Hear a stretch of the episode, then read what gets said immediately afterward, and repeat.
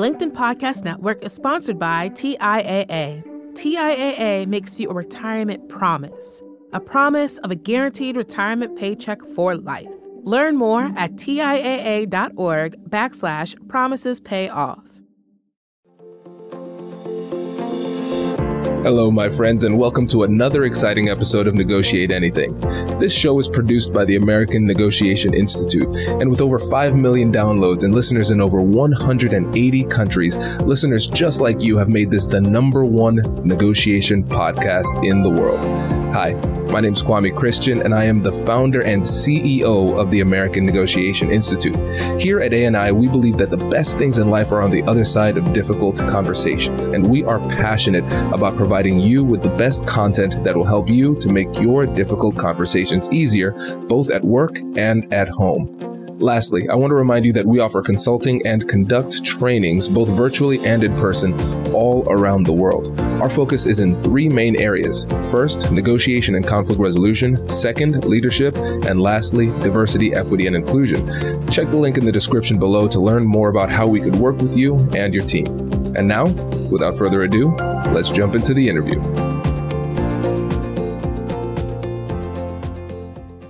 David, thanks for joining us today. Awesome to be here. Yeah, man. We are excited to have you. And um, how about you get us started by telling us a little bit about yourself and what you do? Yeah. So, you know, my name's uh, David Miller, originally uh, from uh, Michigan. And uh, what I do on a day-to-day basis is uh, I partnered uh, with a person, uh, his name's uh, Jerry Slodgy, and uh, we started a company uh, back in uh, two thousand six. It's called uh, Catalyst Mutual Funds. And what we want to do is we wanted to make available to your average everyday retail investor some of the strategies of the best hedge funds in the world. So you have some funds out there that have had phenomenal results, whether they're from a firm like uh, Bridgewater uh, by Ray Dalio, or Millennium from Israel Englander, or Renaissance. There's a lot of great hedge funds out there. And what they have in common is they use pretty sophisticated strategies, and they've had some great returns. The problem uh, for them as it comes to your everyday investor is everyday investors can't invest in a lot of these firms. If you're looking to be an investor in Bridgewater, even if you were a billionaire, for them, that's not enough. Their minimum is five billion dollars. So a lot of them just don't want to deal with smaller retail investors. And what you get is a lot of mediocre products where people complain that these products haven't beat the S and P five hundred. And what I want to do is find the best of breed managers that were the absolute best at what they do, and see how we could partner with them to create products that we can make available to retail investors, but that had that commonality that those funds uh, like a, a Bridgewater or Millennium or Renaissance had, in that they're best of class products, they consistently beat their indices, uh, and uh, that there, there's a real value proposition above and beyond, you know, kind of hugging mediocrity. You know, it's become a really big thing these days that you should Uh, just index funds. Uh, you should benchmark. You should just go out and buy everything. And that means that you should put in zero effort and make no effort whatsoever uh, to beat mediocrity. And we don't think you should set the bar there. We, we think it's possible to do better than mediocrity. And we think it's worth the effort, and tried to build a firm uh, that's committed to following through on that effort. I love this, David. And I, I think the work that you're doing is so important um, because I only have four billion dollars and I don't know where to put it. So you might be able to help you out. So, no, this is great. And listen, you, you are very humble, my friend, because yes, you started a, a great fund, but also you, you've recently won an award, right? Uh, yeah. So, well, we actually have a number of funds. We've got about twenty funds now at Catalyst, but the, yeah, the one you're, you're referring to in particular, it's called a, the Catalyst Systematic Alpha Fund. It's uh, ticker A T R F X.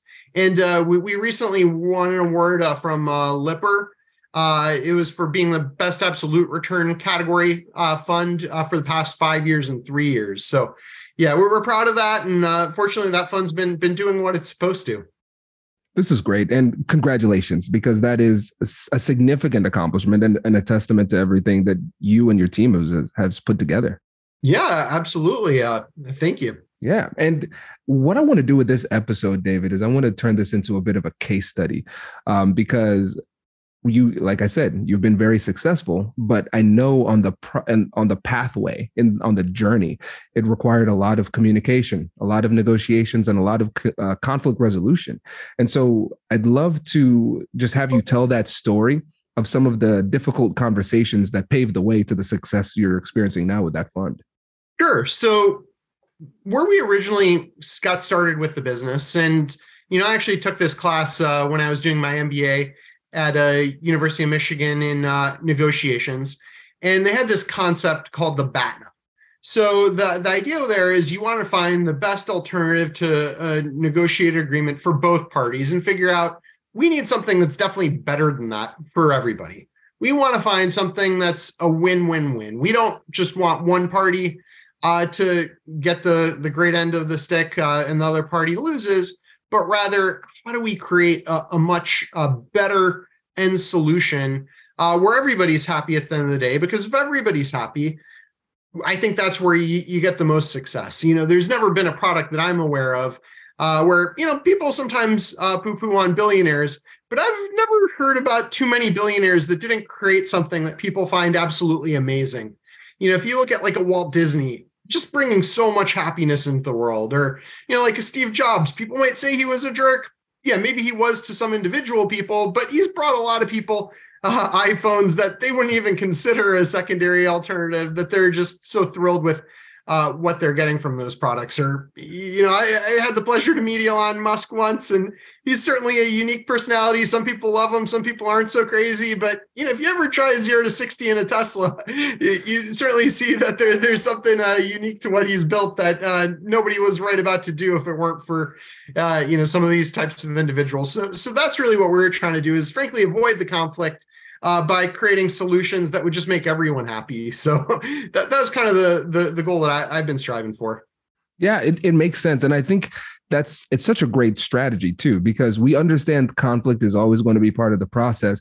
But if we craft things the right way, we can avoid unnecessary conflict during the process. And the only way you can do that effectively is if you are really in tune with the people who are going to be part of the process. So the people on your team, your, your clients or potential clients down the road too. And so as you were kind of mapping things out, what did you do to gather information for you to create this strategy to avoid some of those conflicts down the road? Sure. So, you know, I was kind of presented with uh, a couple conflicting pieces of data. So, you know, I, I did my undergrad at uh, University of Pennsylvania and came across this guy named uh, Jack Bogle. And uh, he was speaking at a conference that they were holding at Penn. And Jack Bogle is a really big believer in index funds. He believes that you should be very committed to creating a good solution for investors, and that most people don't beat the S and P five hundred. And what I wanted to figure out is, so why is that really the case? Why is it that people aren't able to beat the S and P five hundred? And what I found was that there was a select class of people that were able to beat the S and P five hundred, but it was because they were approaching things in a different way. But there are also a lot of funds that were just very expensive uh, that tended to systematically perform just like the S and P five hundred minus their fees. And what I really wanted to figure out is, how do you deliver on that class of products that just far and away better, where the end investor gets a better return, the people managing the money make good money, uh, and the then result is that everyone should be happier with those investments. And frankly, what we found is that you have to do things differently. And one of the things that we found was people were not diversifying their investments uh, the right way.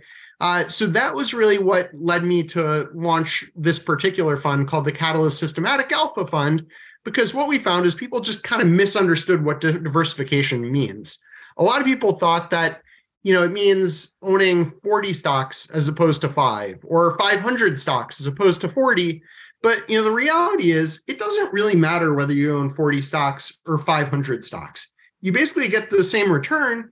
Because if you make four hundred different bets on the same team, you're not going to get a very different result than if you make five hundred different bets on the same team. The real thing is you need some diversification in your risk exposure.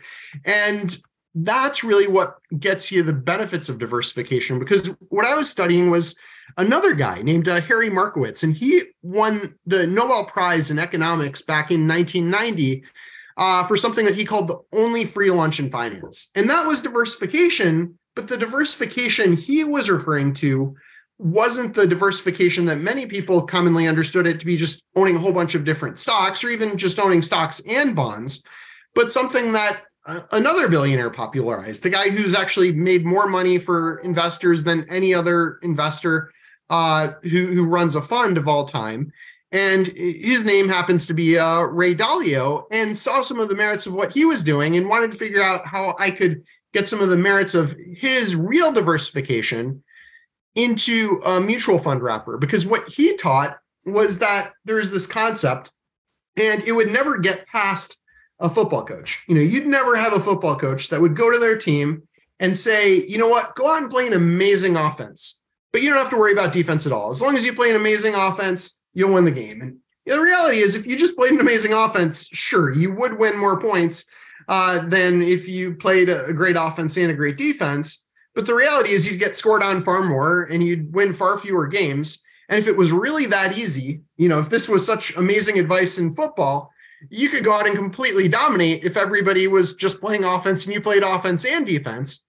And yet, even though that analogy sounds kind of ridiculous when it comes to football or basketball or something like that, for that matter, it's actually that obvious when it comes to investing, is that everybody's out there just playing offense. And when you look at almost every mutual fund, they're all doing really well in bull markets, and they're all doing really badly in bear markets. They're all just playing offense. But what if you had a strategy that was a good offensive strategy? You don't want to forget about offense.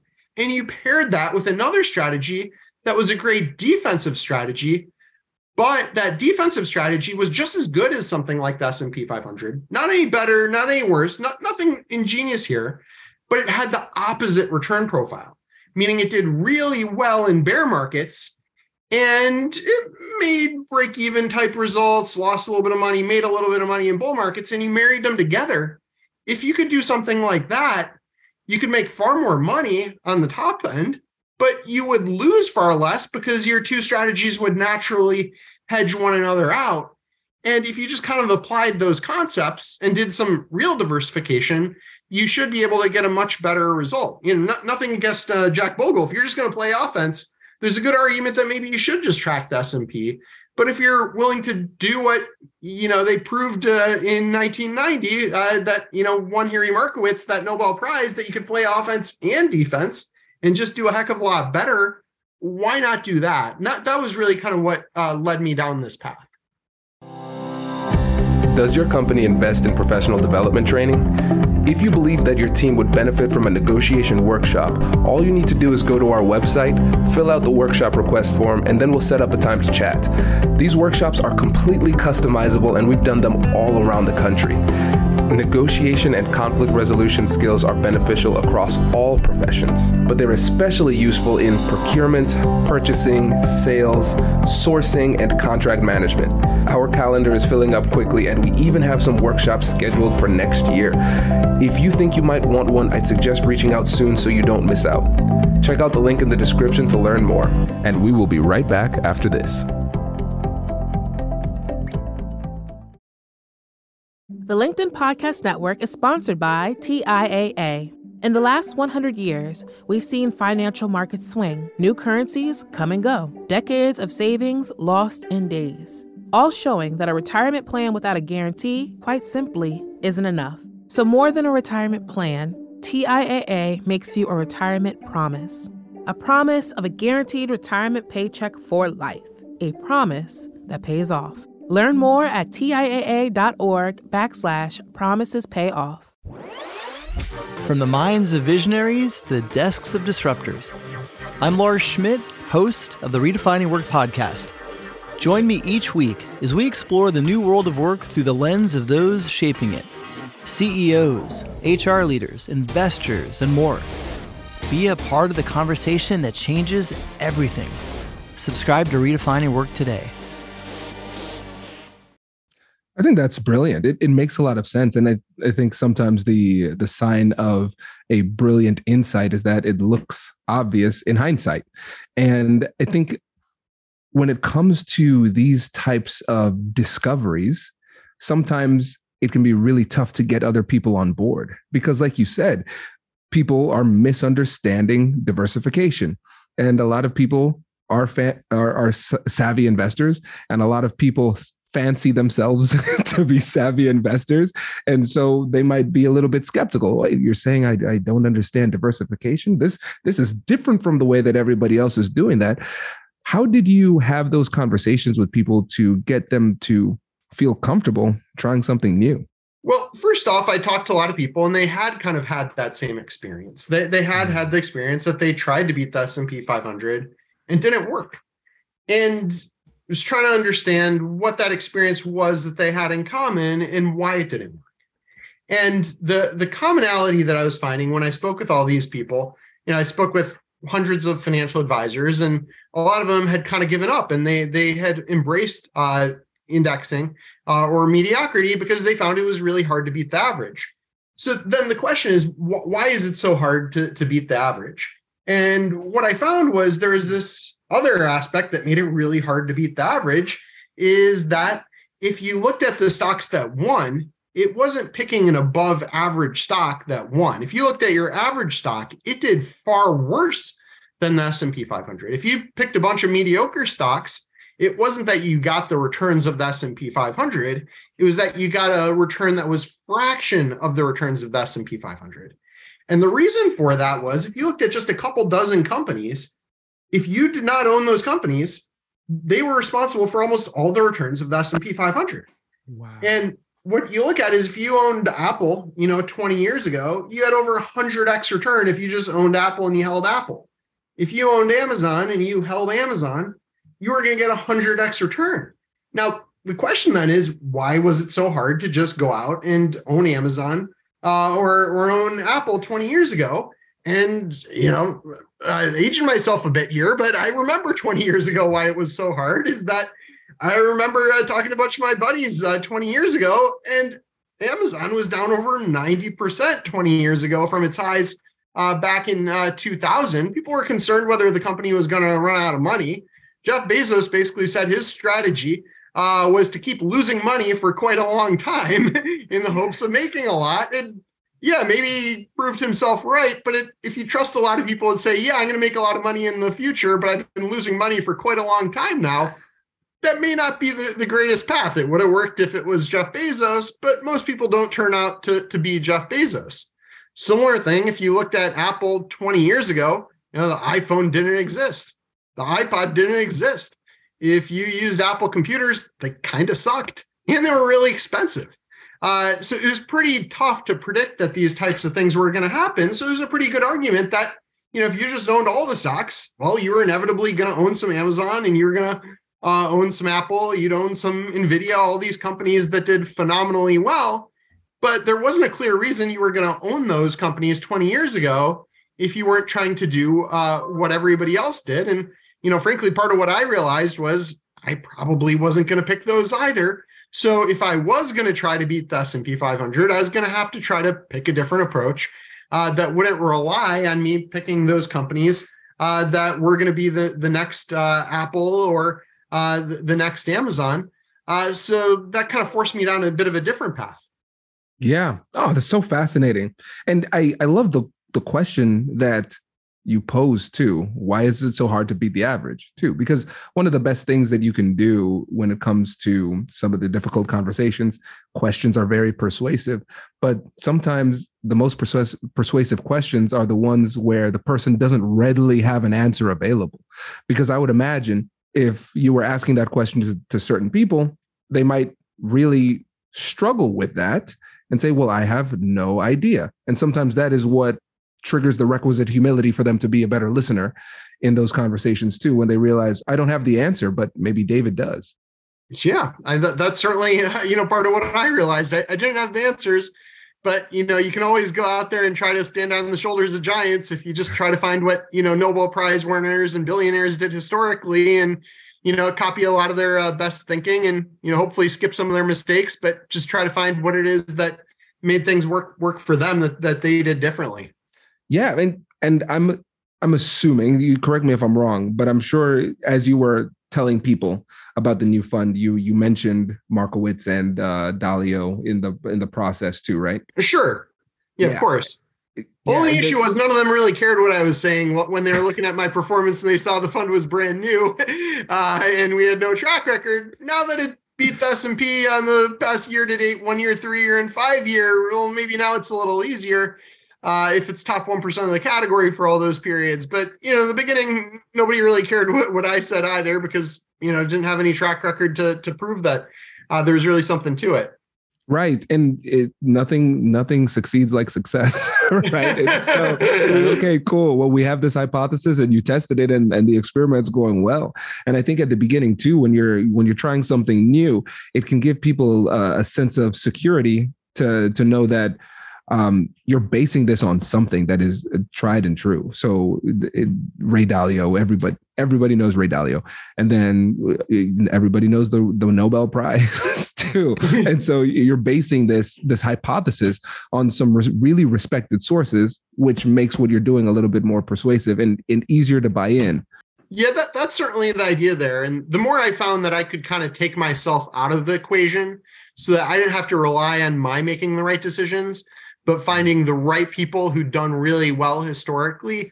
You know, if you you, you look at the people who've been winning for a long time, it's a lot easier to identify uh, Michael Jordan than it is to be a Michael Jordan. It, it's a lot easier to, you know, go out there and see what uh, Ray Dalio did and emulate what he did rather than going out and trying to be Ray Dalio. Uh, so what, what I found was that if I wanted to emulate the success of the best investors, there was an easier way to do it. And it was to partner uh, with an organization that had the capacity to do things that some of these best hedge funds had the capacity to do. Like, what was it that a Millennium or a D-Shaw or a Bridgewater was capable of that me, David Miller, one guy sitting at his computer, maybe wasn't so capable of? And, you know, what I found was that it, they had a lot of staff and that staff had a lot of experience. Mm. And a lot of them had PhDs in finance. A lot of them had specialties in how to trade things like uh, interest rate futures or oil futures or Uh, things of that nature, currency futures, that for one person, there, there's no one person who knows how to do all of those things. Uh, so I, I met up with uh, the group at uh, B N P Paribas. Uh, they're the third largest bank in the world, largest bank in France. And th- there's a unique thing about uh, French people, and it's that a lot of them really like to be quants. Uh, they're some of the best quants in the world. I'm not sure why there, there's so many great French PhD math quants out there. Uh, but that's really what they like to do. And B N P had built this suite of products that they could offer uh, that were best-in-class strategies for trading currencies, for trading commodities, for trading equities, for trading fixed income, things that I didn't necessarily have those specialties in. Mm. So I went to their quant strategies team. They have a couple dozen uh, PhDs in both uh, math and finance and said, okay, you have some great strategies in uh, fixed income. You have some great strategies in currencies. You have some great equity strategies. How about you bundle together all your best strategies, do exactly uh, what Ray Dalio was saying you should do in terms of how to create a truly diversified portfolio, match that up with uh, the theoretical academic work that Harry Markowitz did, and package it all together, put together offensive strategies and defensive strategies that both work, but put them all into one package for me so I don't have to figure out how to trade currencies, how to trade commodities, how to uh, trade all these equity strategies individually. And how about you do it for me and we'll offer that as a product through our team of salespeople where, you know, we've got fifty salespeople. And if we can use the brain power of a large organization like a B N P Paribas to create that type of product, well, then I don't have to rely on my intuition being right. I just have to hope that all these uh, masters that have proven themselves over time got it right. And if we can put their collective wisdom together, we should be able to make something that that's a lot better, uh, that can deliver what, you know, retail investors have generally been missing out on. This is fascinating, David, because essentially what you're describing is a is a partnership of sorts with with B N P Paribas, right? That's right. Yep. And that's massive. That is a massive deal. And for me, that's that's intriguing. And of course, I'm not asking you to divulge any confidential information, but can you tell us about like the negotiation process with them? Like what strategies you use to, to get them on board? Sure. So the, the strategy is that, well, the reason they wanted to come on board was B N P Paribas is a large bank, but they don't have an asset management arm in the United States. Their asset management arm is in France. And they wanted to distribute their products in the United States, uh, or at least distribute their strategies, but they didn't necessarily want to recreate a new asset management uh, organization. And prior to launching this fund called the, the Catalyst Systematic Alpha Fund, we had launched uh, another fund in partnership with a firm called Milburn. Uh, now, Milburn is a futures-oriented trading shop. They're uh, based in New York, and uh, we found that they had a phenomenal product. Same idea here. I wasn't necessarily trying to figure out what can David Miller do, but I was trying to find one of the uh, best funds in the world. And Milburn had a phenomenal track record. Uh, they launched this product in a hedge fund form, uh, although it only had about forty million dollars in it, but it had a great track record. It was up a little over ten percent annualized since they launched it, which was better than the S and P uh, by a couple percent. And yet, when you looked at that uh, strategy that they had, uh, they saw that it was up in uh, two thousand when the S and P was down a lot. It was up in two thousand one when the S and P was down a lot. It was up in two thousand two when the S and P was down a lot. It was up in two thousand eight uh, when uh, the S and P was down a lot. And in uh, twenty twenty-two, obviously th- this was before twenty twenty-two, uh, but it was also up that year. Uh, so we had gone out and taken their forty million dollars product, which we partnered with them on, got it in front of all the financial advisors that we could through our team of salespeople, and uh, had raised several billion dollars for, for their fund. So because we had had that track record of success, B N P was interested in seeing, okay, well, I think we've got some great strategies here as well. How can we work with Catalyst to get those uh, distributed to retail investors uh, through someone who specializes in these types of strategies uh, and has had a track record of success? And they saw that there was the possibility for that because of the history of what we'd done in that partnership with Milburn and what our salespeople had been able to do in raising money for that fund. And you know, the customers in that fund had been uh, quite happy. So it, it seemed like that could be be a good partnership uh, for, for us here as well with uh, B N P. Brilliant. Brilliant. I think that it's it's the perfect example of, let's go way, way back to the beginning of the conversation to, to the win-win that you were talking about, because you you set yourself up in the, in a great position for that uh, negotiation with B N P Paribas because of your track record of success. And then when you came to them, this was a complete value add. You complemented what they did exceptionally well. You both brought value to the table. There weren't many um, competing interests that threatened the deal. You still got it through. And it's an example of a, of a win-win where both parties can get more of what they want just by collaboratively working together. Yep, yep, exactly. That that that's all, always what we're trying to do. Something something that works for everybody. It's got to. Otherwise, it, if it doesn't work for everybody, it doesn't tend to work very well for anybody. Exactly, exactly. No, David, this is exceptional. I, I really appreciate this, and I and I know the listeners really would appreciate the strategy too, because you can see really clearly how negotiation was a major part of your success, even if it's not if it because you're in the finance world. Negotiation doesn't. It's not like on a neon sign where it's like, this is the number one thing that you do, but it is a critical aspect of what you do in order for you to be successful in all elements of the business. So I, I just appreciate you sharing the, these stories. Well, I think also what makes it easier for us in terms of negotiations is, you know, we're in the business of creating products. We're creating things from scratch. We're trying to go from zero to one.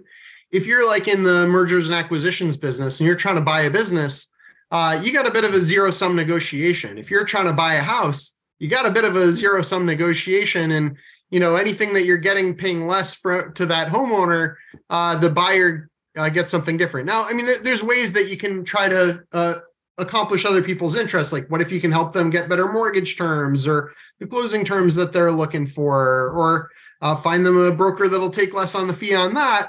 But at the end of the day, some negotiations are kind of more zero-sum negotiations where they're pretty tough. Frankly, I like trying to avoid those as much as possible yeah. and focus my career on things where this thing either works for everybody, or if it doesn't work, nobody really loses in a big way. Yeah, maybe we spent some time and effort, uh, but nobody's taking that financial loss. Nobody has to be uh, the one left uh, holding the bag. Agreed. And I'm the same way. I think life is a lot more fun that way when it comes to those types of negotiations, because you come together. Hey, can we make this happen? Yes. Cool. No, that's fine. You know, we, at least in the process, we strengthen relationships and learn every single time. You can, you can move forward, even if you're not ultimately closing the deal, just because of the relationship building process and the, the information gathering process as well. Totally. David, this was exceptional. I really appreciate this.